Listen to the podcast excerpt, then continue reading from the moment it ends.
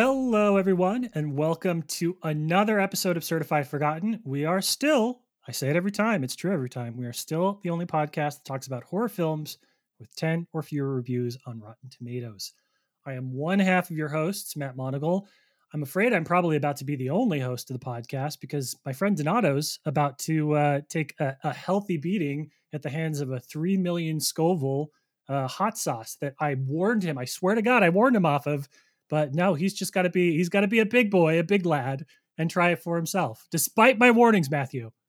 I saw it was Godzilla minus one labeled. I, I, like literally it's a whole Godzilla actually chain of hot sauces. They have mm-hmm. so many different ones. I did get the baby Godzilla as well. That's only a level four, and it is a Serrano garlic hot sauce, which I can't wait to try. But yes, I saw the super death sauce that Godzilla minus one was uh, tied to, and as much as I love that movie, I, I must see why I must fear the sauce. I, I I, it's me. This is who I am. I know what is going to happen. I am going to be destroyed. I am not going to be happy about this choice, but I am still going to try it because I have to.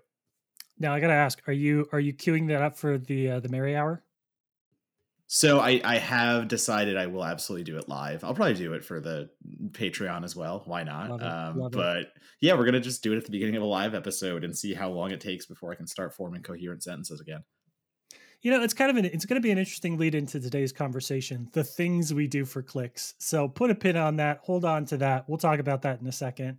Um, but Donato, we have one of my favorite people in the industry, one of my favorite people to talk to, and a three timer, uh, a three time returning guest of the podcast. So introductions are in order, please. Absolutely. A, a three timer in the way that they were even part of the first iteration of this podcast that lasted all of five or six episodes when yeah. we were just picking movies and saying, hey, High Moon, a werewolf western, let's see how this is. And after we very quickly figured out it's way better when the guests bring the movies. So for the third time, the second time in this iteration of the podcast, we bring back the Queen of Bloody Disgusting and co host of the Bloody Disgusting podcast, Meg Navarro. Hello. Hi. I don't know what to say after that introduction. That was amazing. Thank you. Off the cuff. That's what I do. We're we're we're we're we're cynical boys. We're jaded boys. So every now and then it's nice to uh, to insert a little bit of authenticity and you know remind you that you are one of the cooler people we've met and you do incredible work. And that's that's enough praise. We're not about praise here on the podcast, but you can put those stick those in your back pocket and pull them out the next time you need them. I love that. Thank you. Well, obviously, I love you guys. Uh, I'm here three times now, so feelings mutual. Yeah. Awesome. We actually so to to throw back to what we were talking about just a second ago with you know talking about things we can do for clicks. Normally on the podcast, we will talk about the history uh, of our guest and their relationship to the horror genre we did that in episode three in High Moon, which, as Donato said, was a misfire in terms of thinking we would pick a movie for guests. If you want Meagan at her full force, listen to episode 17, Burning Bright. That is the movie that she brought for us that she wanted to talk about. That's a much better experience, I think. But you can go back to either of those episodes and hear a little bit more uh, about Meagan and, and her relationship to the horror industry as an individual. But I want to talk a little bit because there's a lot of conversations happening right now about the state of journalism, about the state of, of, of film criticism writ large.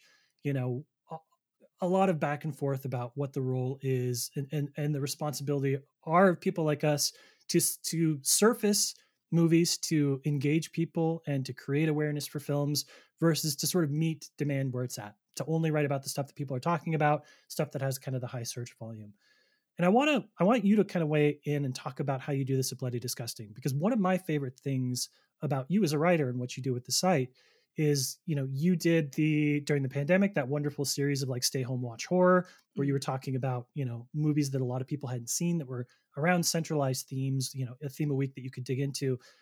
I love that you are always turning back the clock and looking at stuff that people would probably find really interesting but may not have heard of.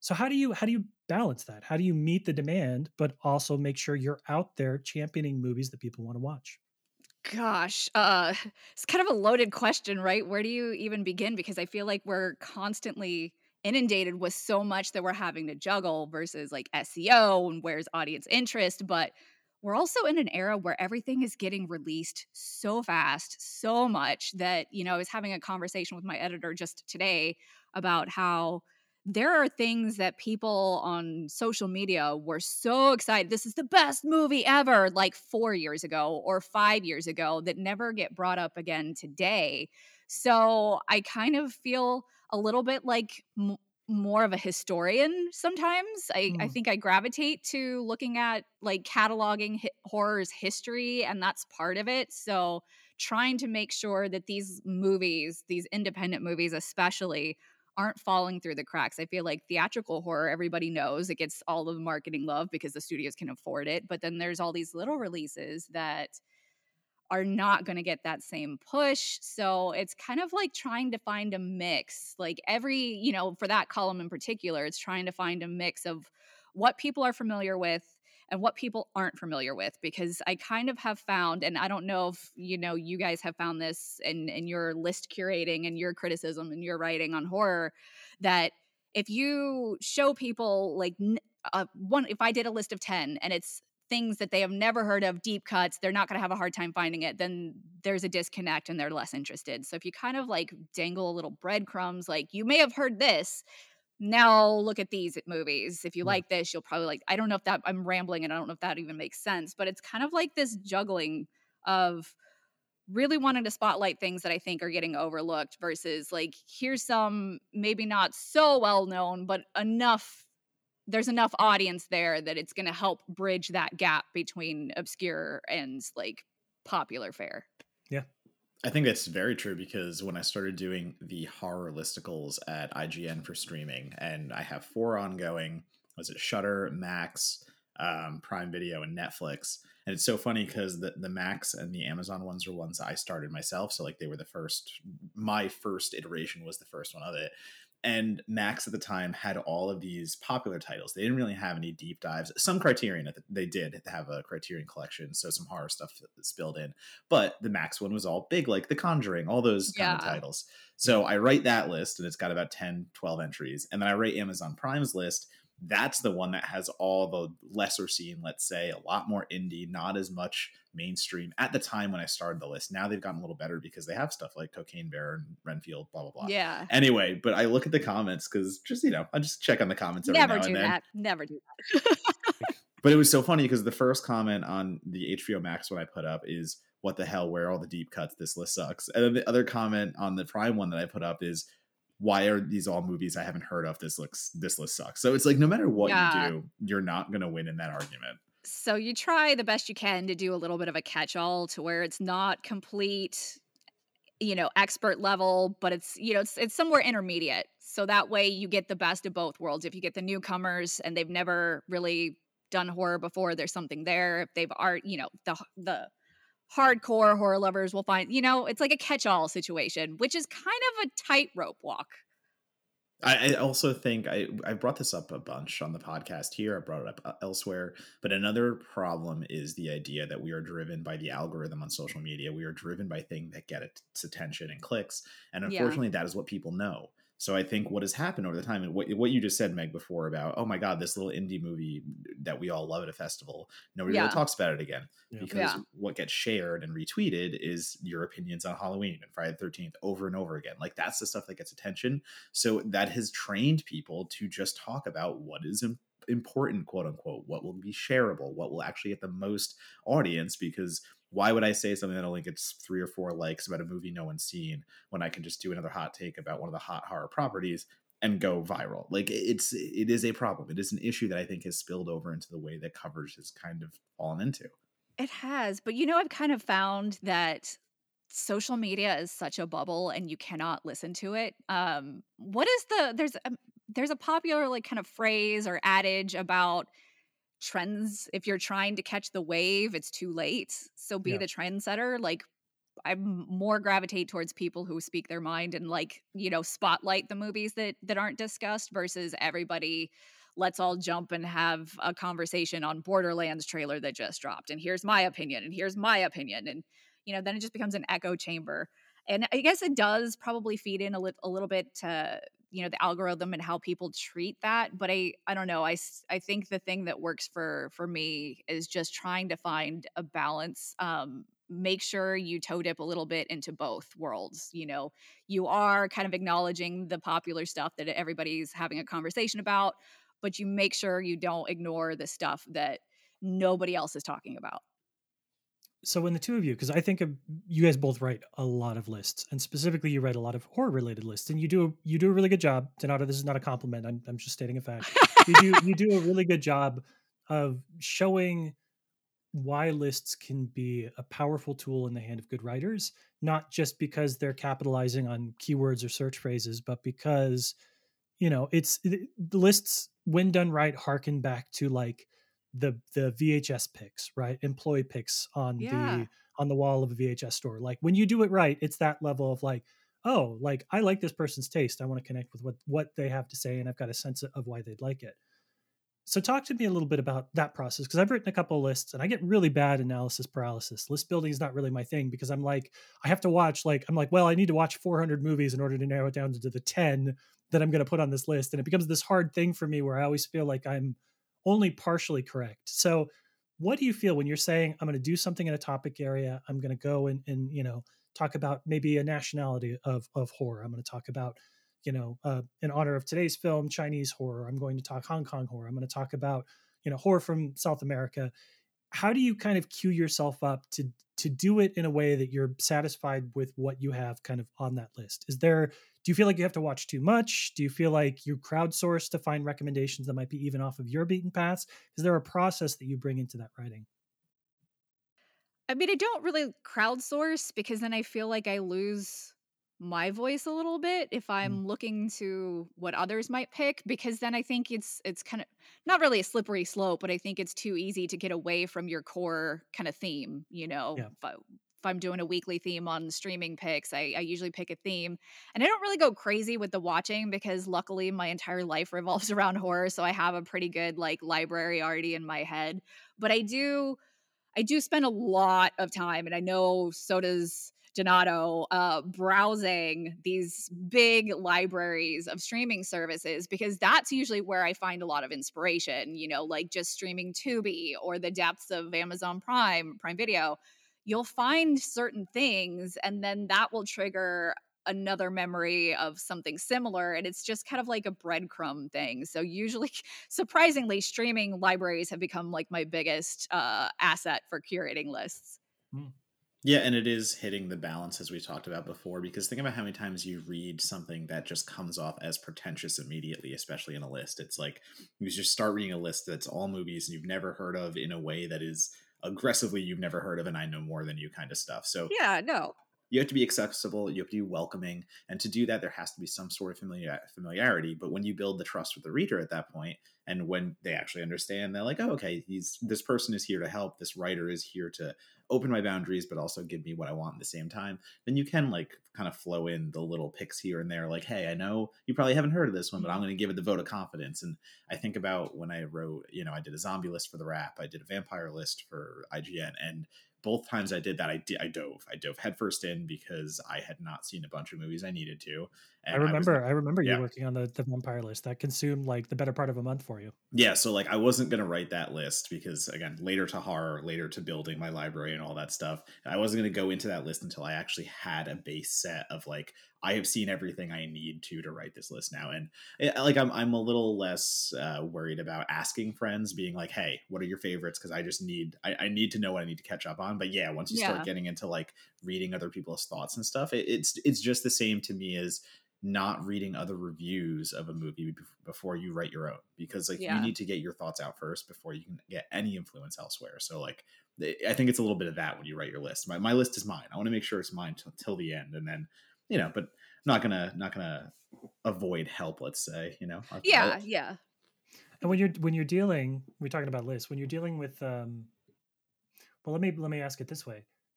You know, I one of the things that I did before we uh, before I sat down or after I sat down to watch the film, you know, as I went and looked at the uh, essay that you had written, Meagan, about this film in particular, on Bloody Disgusting which was you know i had spent all this time like you know kind of like falling down a, a wikipedia rabbit hole in order to understand kind of the production history of it and we'll get to that in a, in a, moment. But you know it was all right there on the page for you too. When i when i read the the essay i was like oh this is everything you could possibly want, want to know about this film we'll encourage folks to go check that out when they're done listening to this episode what is the space for sort of like those deeper dives into films and uh, obviously Donato and I are biased because we were on certifiedforgotten.com, which is all about deeper dives into stuff that have kind of like been a little bit overlooked.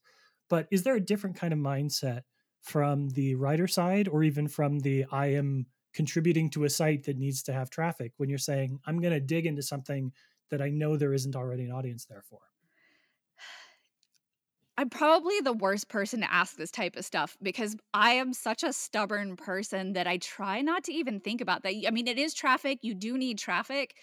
But the thing that I have learned doing this for as long as I have is that you also can't predict traffic. SEO is a tool and it's great and it's kind of a thing we have to have and lean into but at the same time you're never going to predict what's going to explode you're never going to you know you could write about a deep dive like the seventh curse and somebody will like it and share it on reddit and it will just completely snowball and nobody could have guessed that so which is yeah. also why it's kind of justification to go out on a limb and champion these movies and dig into it. It's uh, you know again I keep saying it's all about balance because you do need to make sure that you're doing the the primary ask for your site to to hit you know your traffic needs, but it's just as important to follow your passion because it can be soul sucking to write just SEO stuff, you know? So write about what you love because that's where it's going to come through. People can tell the difference. And you never know w- when you're going to kind of strike traffic gold, so to speak. So you might as well just follow your passions, if that makes sense.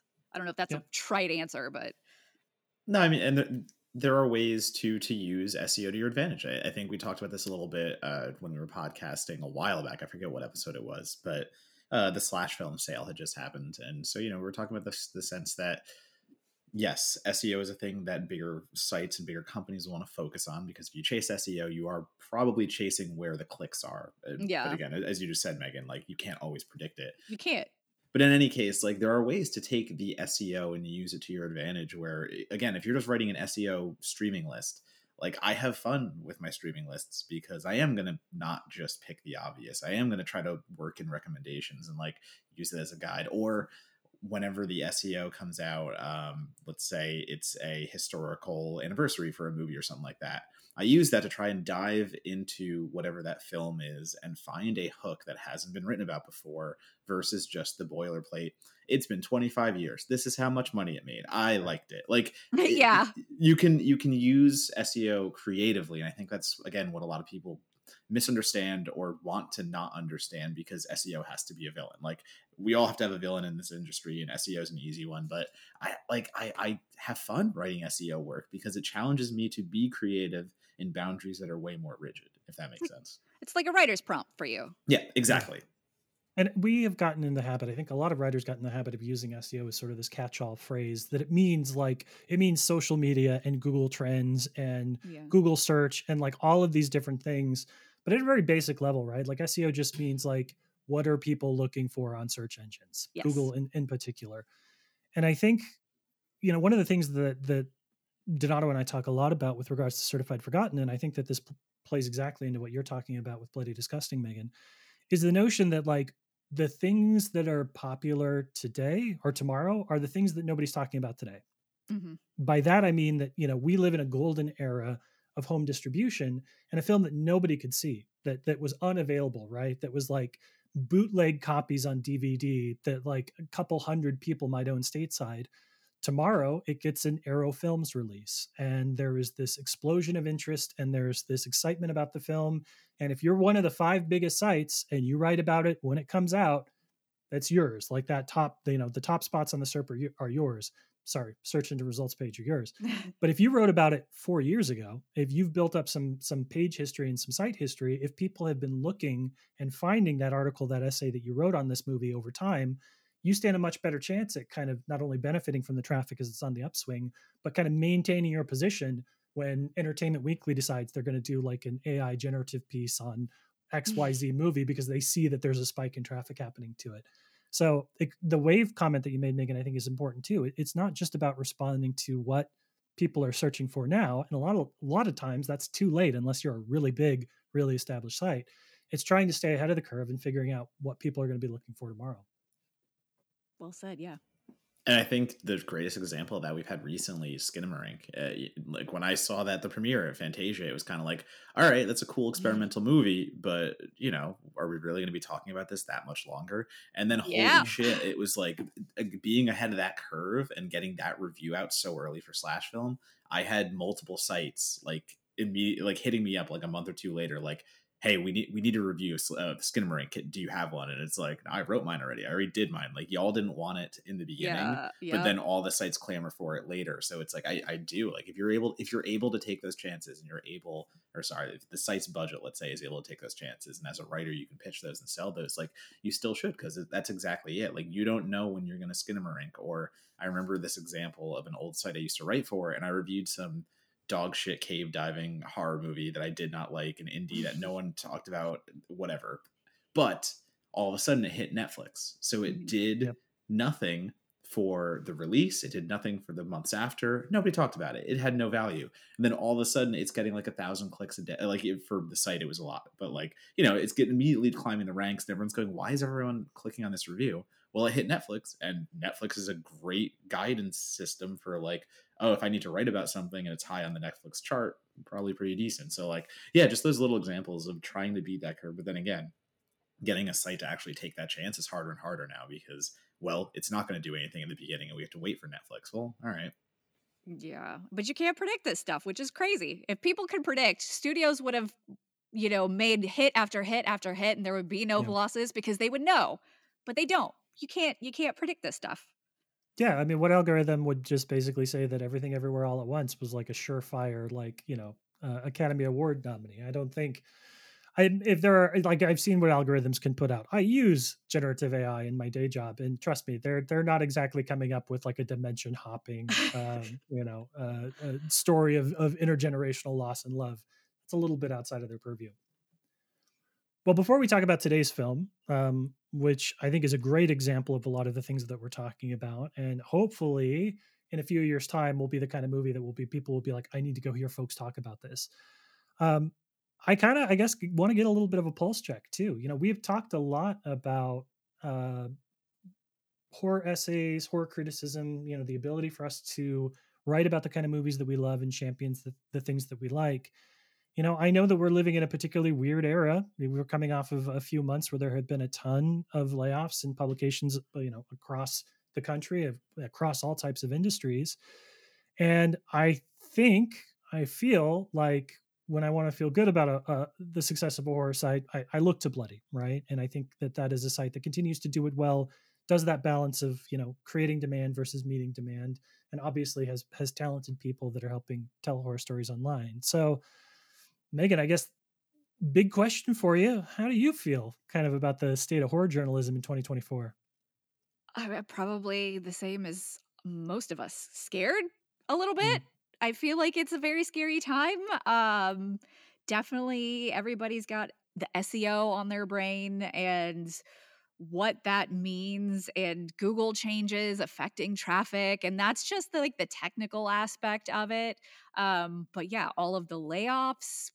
just today, there was conversations in the news about Warner Brothers is probably looking to sell, and they're making a whole lot of big spending habits if they're looking to sell. And if like one of the big studios is selling, what does that look like? I don't know. It just I feel like it's one of those situations where everywhere you look, something is on fire, which means that everybody should be aware of and concerned about, but what do we do about it? I don't know. So yeah. I feel like there's the genre is doing well, but journalism is I think going through an evolution and so that's very scary because we don't know what it's evolving or changing into. So what does that look like? So yeah, I think we're just kind of all in the thick of it.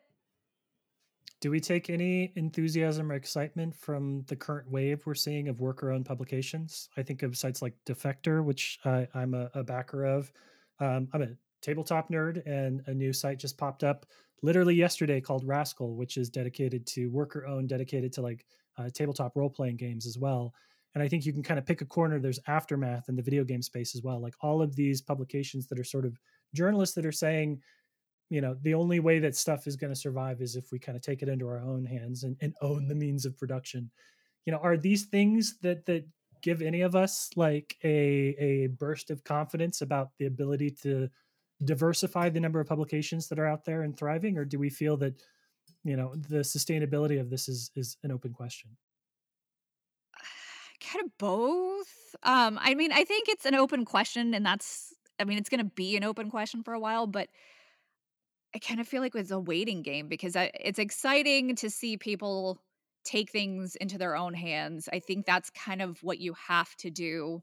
We need these very smart people and their voices. Um, but it's also very hard for emerging publications to not get crushed under the tidal wave of big outlets. So it's like I want them to succeed, but I don't know what the way forward is. Yeah, like that's my my big takeaway right now is just it's not the time to start a new outlet. Like that that that time is over. The wave, the wave, you're trying to ride the wave. You're not part of leading it forward or anything like that. And I totally understand the idea of basically crowdfunding as the workers and saying we're going to do it ourselves and there's a rebellious spirit there and there's a good story there, but again is that really sustainable? Like just relying on other people and trying to win them over to be like hey we're good enough at what we do. Uh, we need to just keep getting people to donate to us or you know give us funding and stuff like that.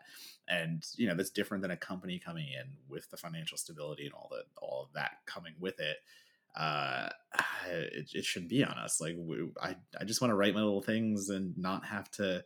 Uh, there, a great article just came out the other day, and it was basically yeah. like you can't just be a writer anymore. You no. have to be a writer and an influencer and all these other things because it's like you have to build a brand. Like you can't just sit there and write your little words, get paid, and have a decent life anymore. Like you have to sell yourself twenty four seven. It is a twenty four seven job, and I like a lot of people don't want to do that. Like that's an issue, and they shouldn't have to. Like that's the other thing. Like they shouldn't have to, but we are now in an industrial place where you do have to, and there is less and less viability in just having a steady job in the industry, and that is again just a reality we have to sit with. Hard journalism, especially, has never been the top of the food chain. Let's say for uh, no. for making money. So that itself is is hard on its own. Like just for a horror site to survive, they're not making the, the money that other big sites are. So I eh, just against and against the grain here. I don't know. Not not to play devil's advocate, but it is kind of an interesting thing where we now have to deal with, you know, influencers and people who studied Google and did a lot of googling and decided that people with education experience they're on the same playing field and so that's flooding the field too to add confusion to the mix of like where do we go from here yeah I, you know, I'm we've talked about this on the show before. I'm I'm a bit more charitable probably than a lot of my peers when it comes to like, you know, TikTok influencers slash critics and where they sort of sit in, in yeah. the realm of things. I think a lot of there's a lot of incredibly talented people that that are coming up right now in short form video, um, and I think that they're going to help shape the next generation of you know of, of film lovers and film audiences. But I think that they're in the minority of yes. the overall number of people that are doing it. Yes. And you know, it's it's funny that you brought those. I knew you were going to bring up that article, Donato, because it is like I found myself. I mentioned this on social just the other day. Like I wrote uh, or I interviewed one of the stars of of Warrior, uh, now streaming on Netflix. Go watch it. Go turn it on in the background, please. I want season four. I'm a bad journalist and a good fan. I don't know what the, the breakdown is there.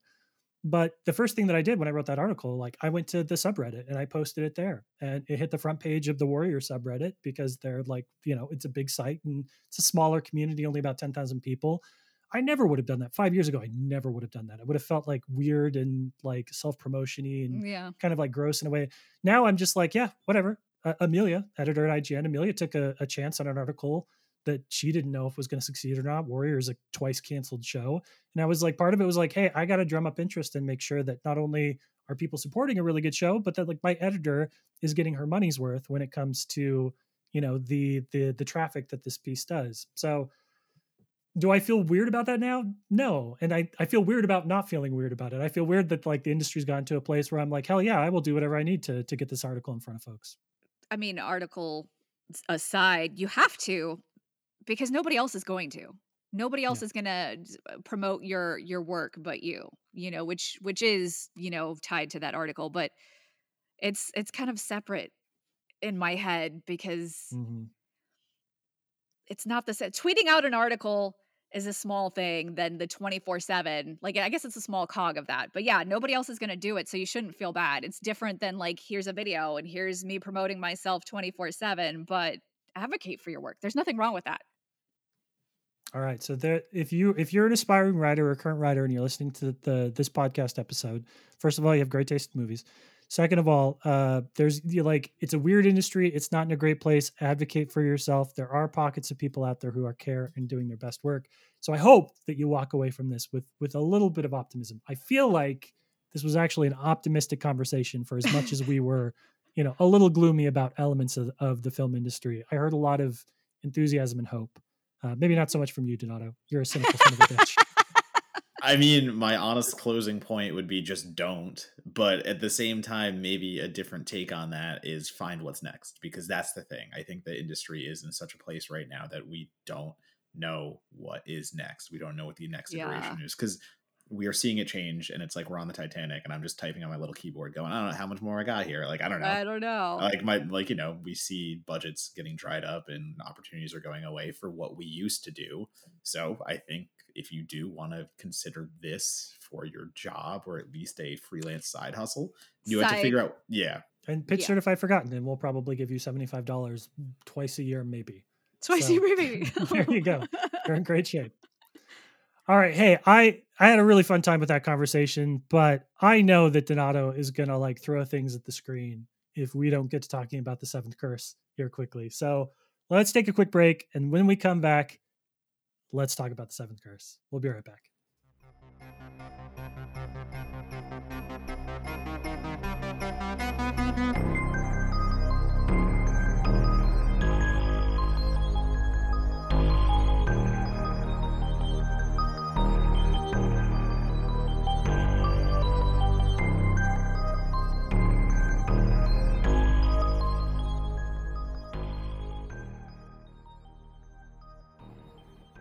We forgot to talk about the baby murder.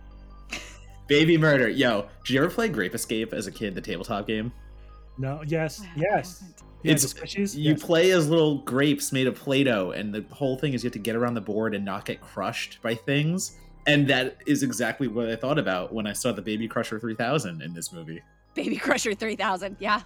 Yeah. I yeah, I I mean I I, I want to believe those kids deserved it. They knew what they were doing. They it's it's on them. It's on them. It is it is a black metal band name waiting to happen, like Child Grinder. yes the I child grinders it. Child grinder, but the lead singer has to sing only like Tiny Tim in honor of Elvis Tsui. They need a, a go-go dancer that's like Maggie Cheung when she's possessed by the uh, sorcerer or cursed, and she's wielding a chainsaw or not chainsaw, uh, machete and going nuts. There you go. If you're listening, this is your this is your death metal band, baby baby crusher, baby grinder, whatever it's called. Um, singing falsetto, Machete and, babes. and machete babes. Come on, this is gold. This is gold. It just sounds. I, anything I want to say about this movie sounds like a Stefon sketch from SNL because It it's just is. like I thought of that earlier too. This club has everything. Yep.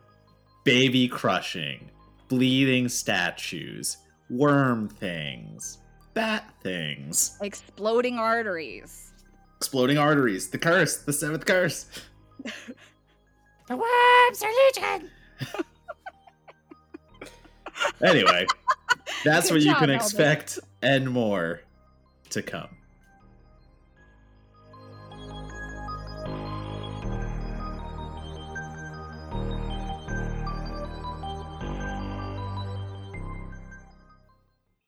Okay, welcome back. So today's film, brought to us by the one, the only Meg Navarro, is The Seventh Curse.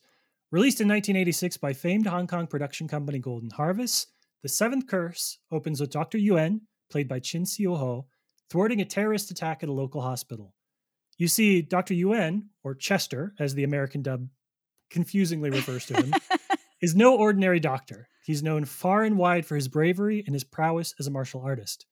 But when a magical curse begins to cause his blood vessels to burst, true story, Dr. Yuen is forced to return to the jungles of Thailand where he once survived battle with an ancient cult.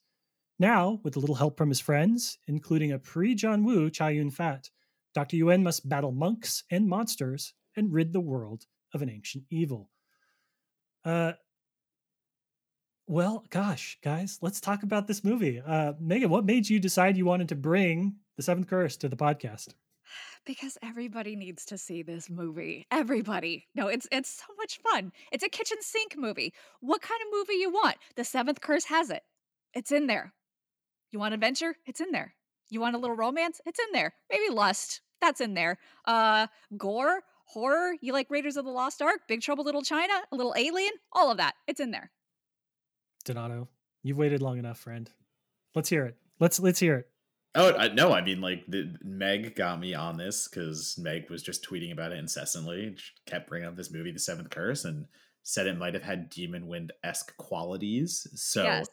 that was my selling point. I watched it prior. I had a great time with it, and watching it again on a second go around was just like it, I my brain just felt like it was opening even wider, and I was like absorbing so much more of it because the first time you watch it, it's a lot of what the fuck. It's a lot of looking around and saying, "Wait, they were just having a conversation. Where did these ninjas come from?" and stuff like that.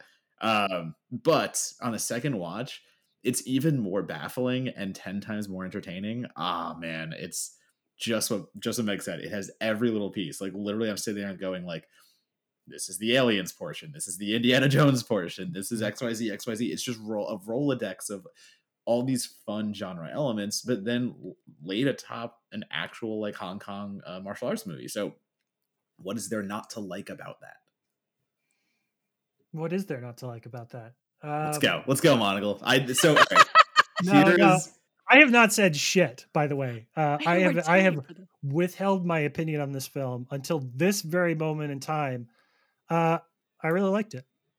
And so here's the here's the reason why, right? Because Donato compared this to Demon Wind, which was a huge fucking mistake. If you want me to go into a movie and feel excited about it, because I think D- Demon Wind is successful in what it does despite itself, right? Like yeah. there there are it is your quintessential like 80s low budget, throw a bunch of ideas at the wall, you know, things don't seem like they fit together um, but you that leads to sort of this like accidental alchemy of like some zany moments on screen this is different this is the, this is a like you said meg there's a million things happening in this movie but it's all through the lens of an industry that was sort of transmuting as many hollywood tropes and as many hollywood ideas as it could and like finding ways to make that exciting for new audiences as I was watching this, I found myself thinking a lot about like Italian cinema of the 1970s, right? Mm. Spaghetti westerns and giallos that were basically repurposing the tropes of like American films in order to come to something which was both campy, but also in a lot of ways sort of better than the genres that they were making fun of. And so the difference for me for the Seventh Curse is the Seventh Curse is not an assembly of pieces that don't fit together. It is a gonzo send up of Spielberg. It is a gonzo spend of, of Alien. It is somebody that is basically making the kind of movie that they would have made at 14 years old that is a distillation of every fucking film that they've ever loved. And when you tie that into the fact that it's not a bad movie, it is, in keeping with its tradition as a Golden Harvest film, an incredibly well shot, mm. incredibly fucking well fight choreographed film. All of that works. So Donato, don't sell me. Don't sell me on Demon Wind. Sell me on like a crazy kick-ass martial arts monster movie. I didn't sell you specifically saying it was Demon Wind. I was just trying to prepare you in the right way to say it had Demon Wind qualities. But to my credit, I said over and over again. I think I might have said it to Meg directly. I've said it to other people like online and stuff. I I said you were gonna like this. I very much thought and believed that Seventh Curse was gonna be for you. So I am proven right here. Is all that I'm hearing. Yeah, you're fair. That's fair. Uh, I want to. Uh, so, is, as everybody said, can we continue with the podcast now that everybody knows that I actually like the film? We'll I feel like everybody it. was kind of holding the breath a little bit on. I was. I was. I was like, I don't know. I don't know if this would be for you. But your taste, I can. I can peg Donato's taste more. Yours a little bit. I know if there's guilt and heavy ambition, which you know, in hindsight, now I should have thought so because this is very ambitious. You do love ambitious yep. messes. Yeah, so, I like I like sad sacks or big swings and literally nothing in between. So Yeah, and this is a big swing. So mm-hmm. yeah, okay. Okay. I shouldn't have been so worried. So Meg, let's talk a little bit about kind of the the I guess the history and the context of the film because in the article that you wrote, you go you do a really good job of highlighting why everybody involved, most of the people involved in this film are somebody that you know or should know from their other work. Like this is not a it, like every a lot of the actors in the film, the filmmaker himself, uh, Lam Ngai Kai, all of these are people that have a, a good tradition, have cult classics, or in, of course, in the case of Chow Yun, Fat, um, you know, a, a, history of prestige. Talk a little bit about the talent involved in this because it's kind of a, a killer lineup. It is okay. So this is a movie that is inspired by a very popular book series um, in Hong Kong. The I think it's there might actually I think there's two series based on the character. So the Wisely which is Chow Yun Fat's character. And this was the same year that he actually struck it big in a different movie. So this was right before he became this huge action star. Um, he was playing a supporting character, Wisely, who has 145 novels uh, written about this character. And then his, like, the main character in this is uh, Dr. Yuen, and uh, he has a different set of novels. And then Ch- got, I'm sorry, we have to refer to him as Chester. We have to Chester. refer to him as Chester for the rest of the movie. Chester has a different set of novels too. So they've they've you know before you even have the casting, this is a property that is actually well known. And Golden Harvest thought that this was going to be like this huge, massive series franchise for them because the books are so well. So you have Chow Yun Fat, and this was right on the cusp of him becoming uh, this huge action star that you know transcended borders. And then you've got Maggie Cheung, who is incredible. Uh, she's a huge star, not necessarily at the time, but she definitely right around the era where she got really big. Um, you already mentioned Elvis, right? Yeah, Elvis Tsui, who's yeah uh, well known in in martial arts circles. Yeah, so you've got like really high caliber martial arts people in front of the camera, and then the director Lam Ngai Kai. Well, uh, I'm not sure if this is obscure. It's definitely less obscure in like horror circles, but it's a cult film that everybody loves, which is Ricky, the story of Riki-Oh. Um, that's was my first introduction, and once I realized this was the same director, I'm like, yeah, okay, this makes perfect sense. But top to bottom, this is a movie that you wouldn't think would have the high caliber talent that it does. Like looking at the premise, um, but yeah, it's a crazy, insanely stacked cast and crew. I want a quick shout out to my uh, my college roommate freshman year, Brian Larson. Uh, I don't know if you listen to the show, Brian. If you do, text me.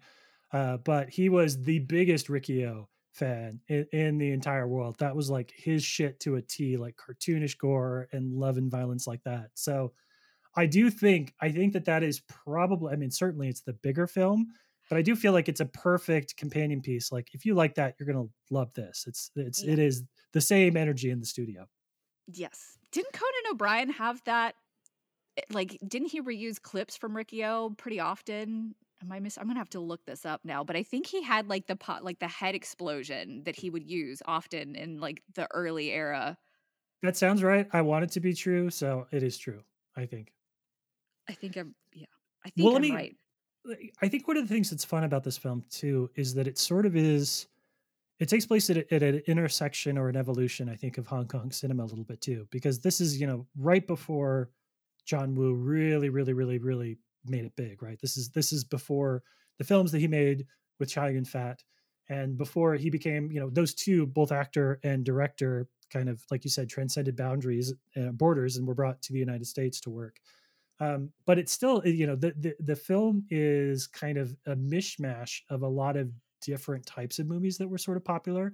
You know, there's a part of me that wants to believe that they have the opening police assault scene, which is fucking wild, by the way. like, yeah, I, I, I don't, you know, I, the amount of collateral damage, the amount of hostages that probably were shot during that assault is, is just like, it's, it's fun to think about but it's it's you know this is a movie that begins with what we would think of as sort of a traditional Hong Kong crime action scene you know police madcap gunfight and then for the rest of the movie it is something entirely different.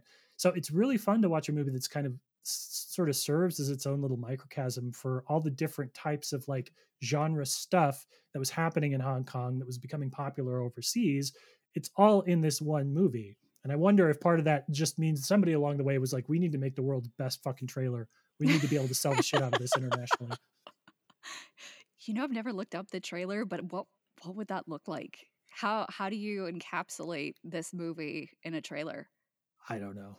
I and also, no you know, it's a Christmas movie on top of that. Wait, is it a Christmas movie?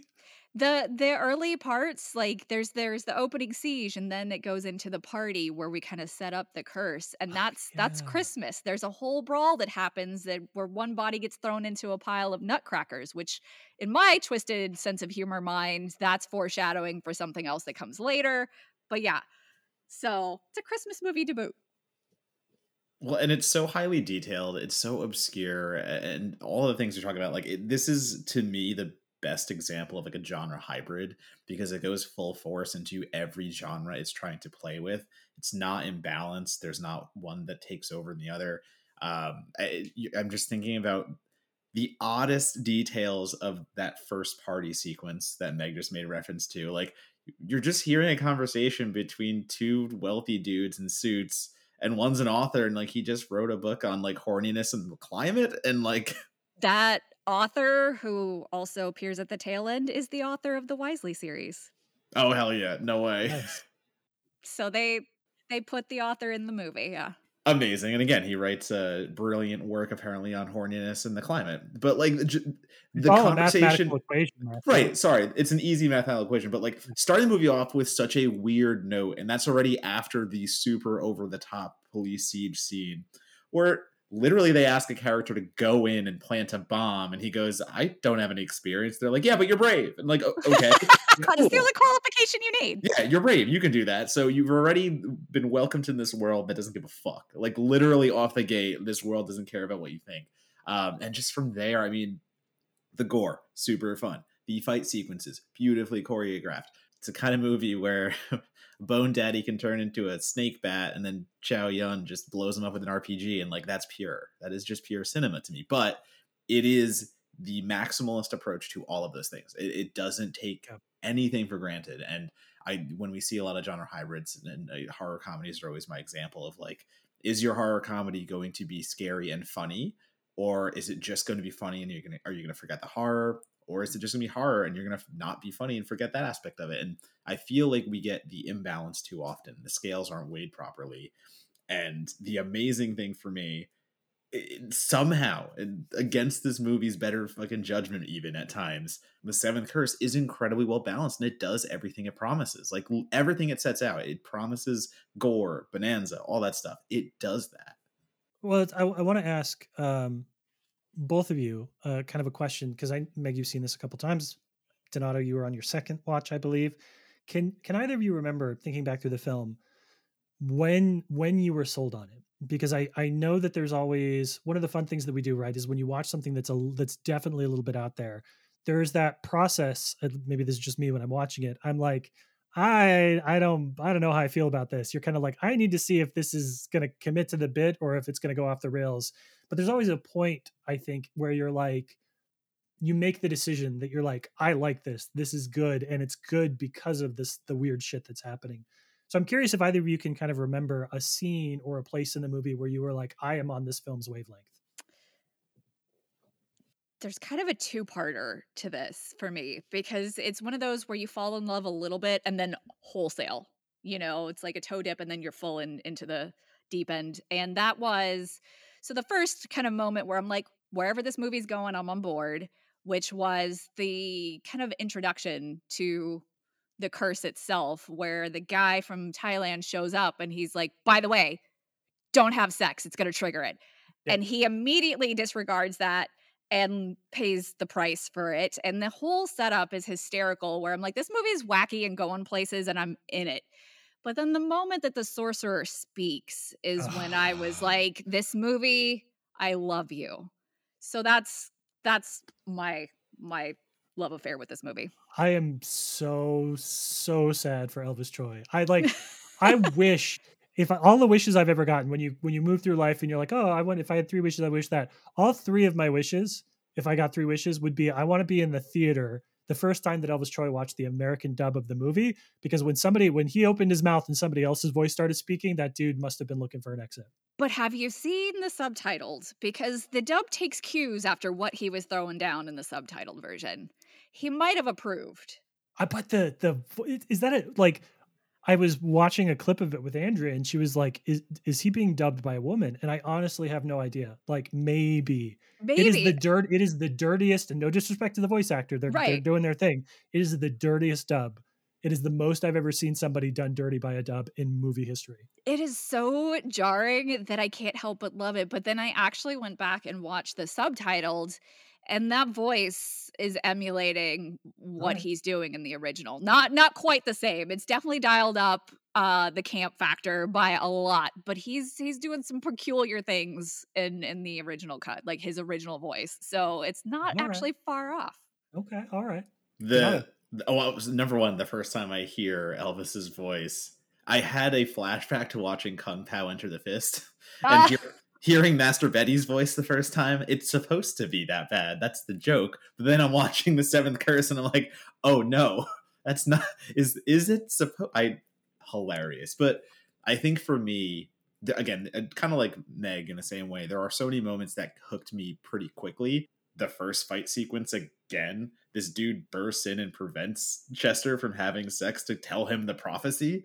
Uh, yeah. But like they actually fight. That's the funny part too. He doesn't just burst in and yell at him. He bursts in, they have a full-on martial arts fight, and then it's like, oh, by the way, I'm just here to tell you something. Peace out. And he leaves. And it's like, what why were we fighting then? Why did we have to ruin my apartment? If it, if it makes you feel better, if you grow up Catholic, you just actually believe that somebody's going to break into your house and warn you that if you have sex, you'll explode. I think that's just kind of like what you end up. So, like that scene to me, I was like, yeah, it makes sense. Checks yeah, out. totally. The, Totally go- checks the ghost of Jesus Christ comes in with nunchucks and just prevents sex. But you know, that hits on something that I, I kind of miss these days. Something that the 80s did really well, and I think movies need to go back to a little bit, is like the shorthand. You don't have to over explain your world building or your logic. Just accept it at face value. This movie demands that you just go with the ride. And I think that's something that a lot a lot more movies could stand to do. And Donato, you had a, a second thing I think that you were going to bring up, a second scene that really did it for you. Oh, so yeah. sorry. Oh no, you're totally fine. Uh, but the part that won me over a hundred percent and gave me the we're in on this moment is so we're we're in Thailand. We we're seeing the curse start to take effect. Let's say, or in in whatever sense, we're seeing some It's sorcery. shit. progressing, yeah. yeah, we're seeing some witchcraft. We're seeing some things happen, and sorcerer Elvis's sorcerer is doing his thing, and one of his henchmen, you know, henchman number thirty-seven, comes up and says something that he doesn't agree with hundred percent. So Elvis just, sorry, the sorcerer just whips open his his robe. And this little like Kuato looking wormy thing just jumps out of nowhere and starts biting the guy's neck and then bursts through alien style, chest burster style. But it is so caked in blood and it is just dripping with blood and it's such a gory moment and that was where i knew the film was actually going to give me the horror elements i wanted. That's where i knew the genre hybrid was going to work because the first moment you're giving us some real good fantastical violence it is over the top and excellent. So like Yeah. fully practical having so much fun with it. And again that moment is so hilarious because meg what you just said this is a movie that makes you just roll with it. You have to accept that things are going to happen that are going to be out of left field, but that's just what they are. And literally just opening his robe and this giant little this little creature just kind of wiggles right out and it's just like, yeah, no, I'm in. I'm in. I'm here. That's what the worm tribe worships. Got it. Yep. I and I love, you know, it really does have like Peter Jackson levels of gore, right? It does not shortchange any of that. And and it if you're a gore hound, that it is worth it just for that alone.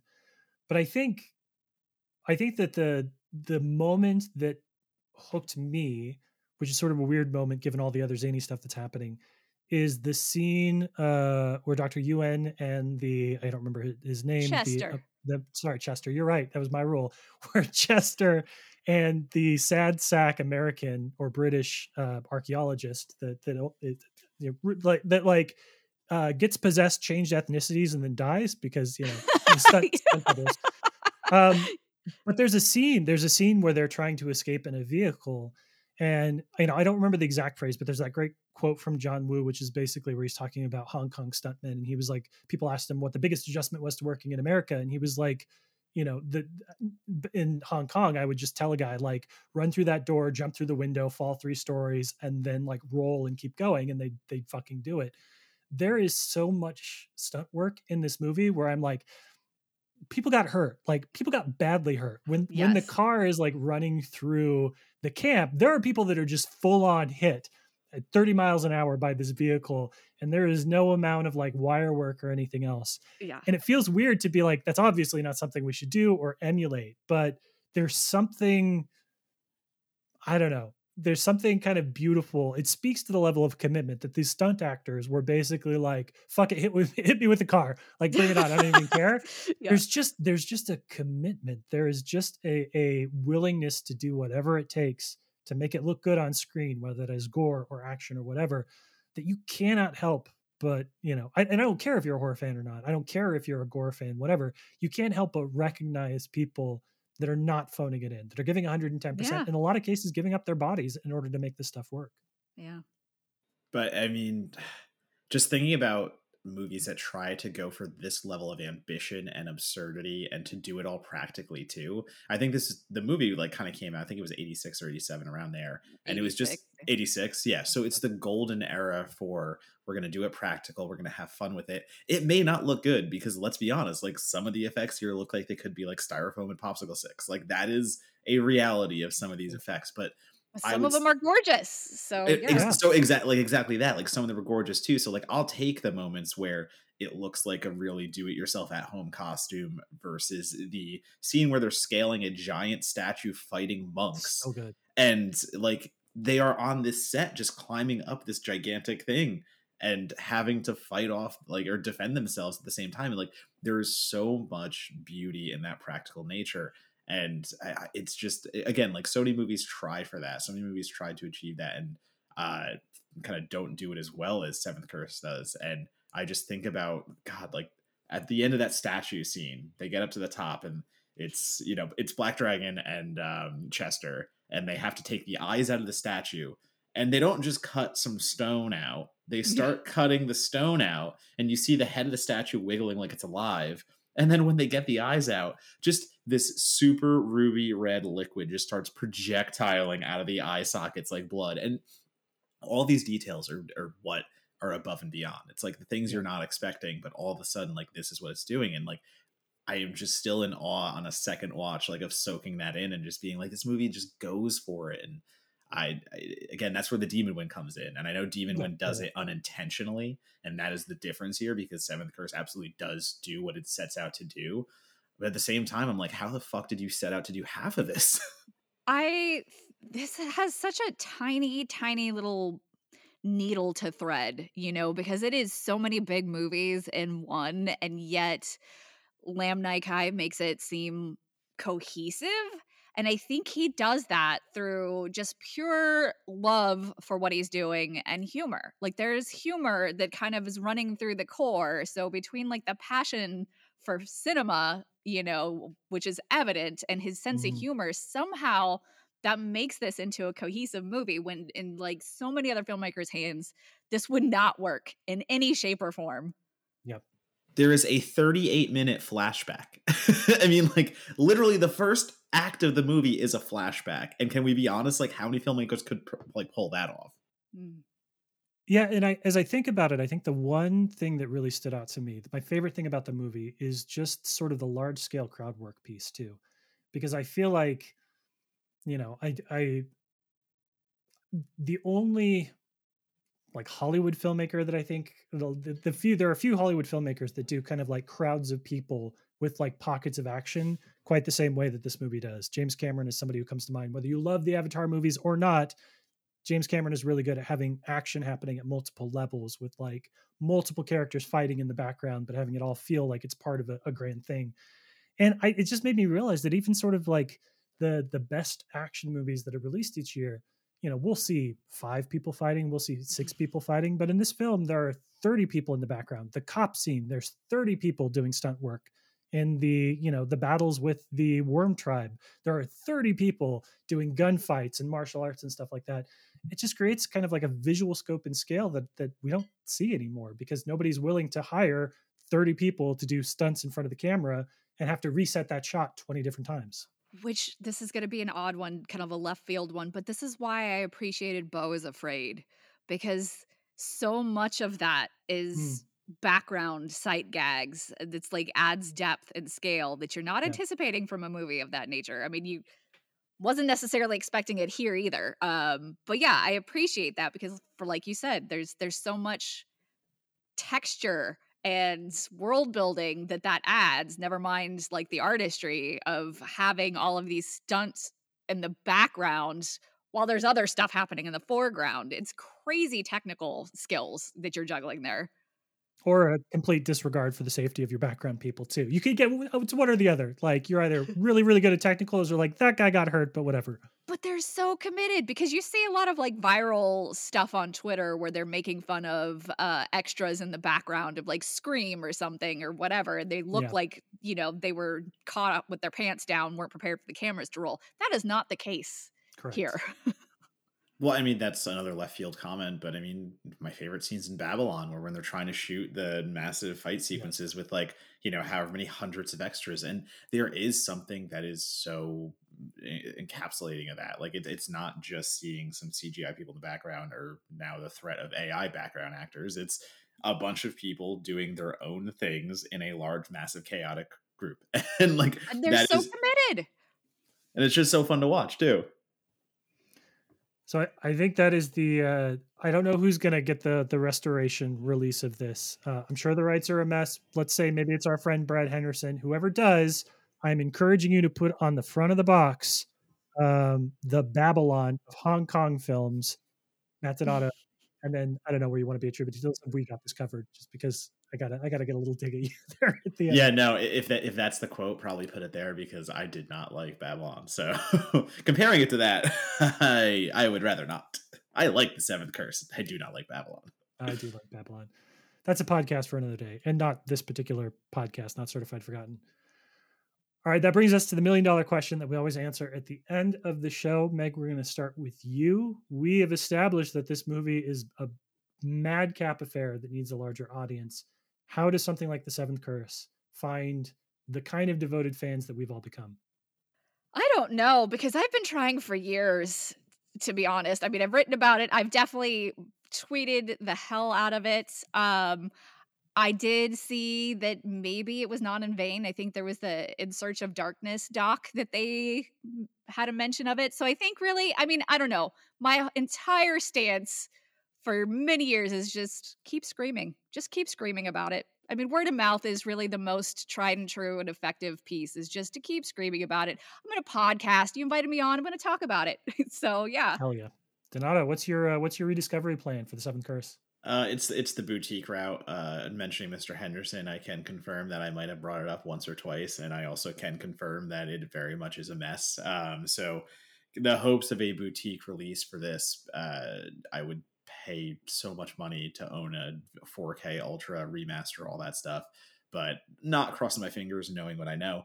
In any case, I You s- know, though, Second Sight might be the best bet because 88 Films released it and it's UK.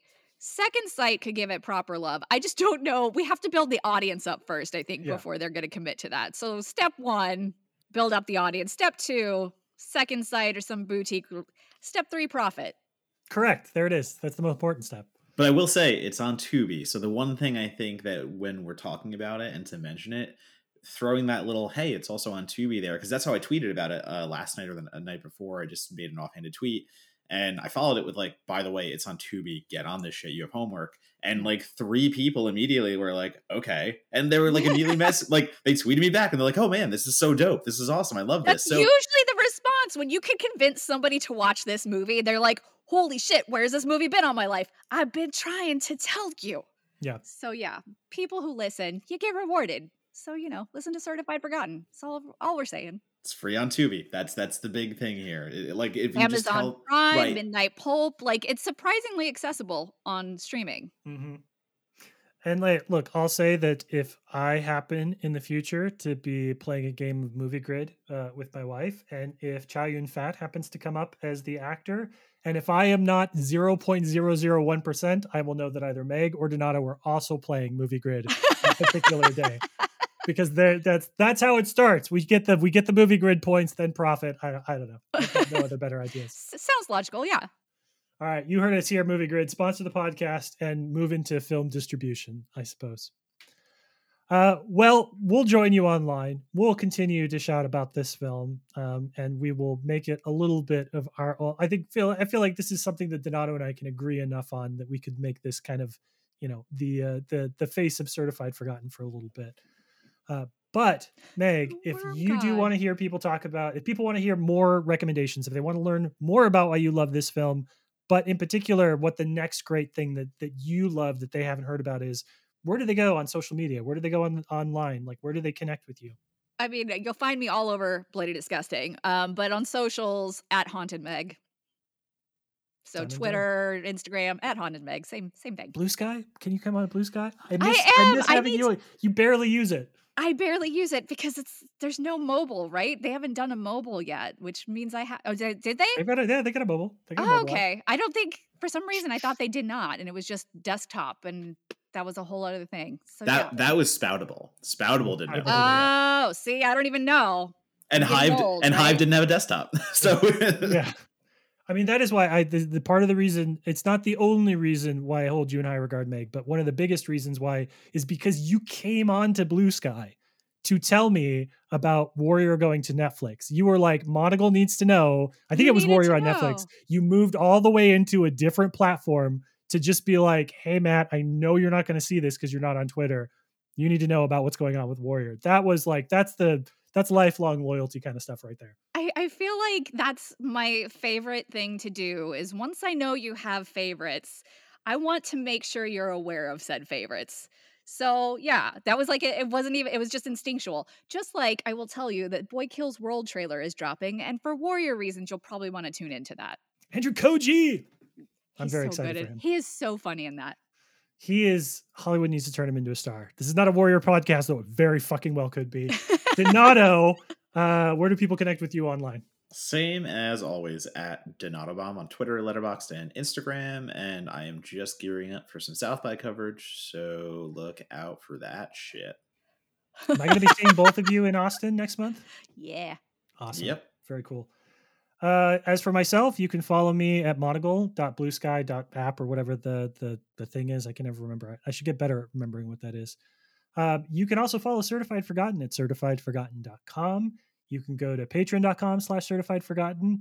We have been really hitting our rhythm with uh, the free weekly newsletter that we offer to, to folks who follow us on Patreon. So if you would like to he- get a peek behind the scenes or basically just listen to me dunk on Donato a little bit in the newsletter for the way that he dunks on me in other places, it's worth a it's worth a follow and it's absolutely free. And then later on, if you like what you see and you want to financially support the site, hey, that's pretty fucking cool too. Meg, thank you so much for coming on the show. Thank you for bringing us this little gem. I don't even I like you know life before the seventh curse and life after the seventh curse. I I know I liked it a lot, but I know at least six people that I am going to be texting after this conversation and being like, "You got to watch this film." So I'm excited to uh, to share what you have shared with us, and then keep the good the good times going. That is the best that I could have ever hoped for for this movie. Yes. Donato, take us home. The worms are highly prolific. Gross.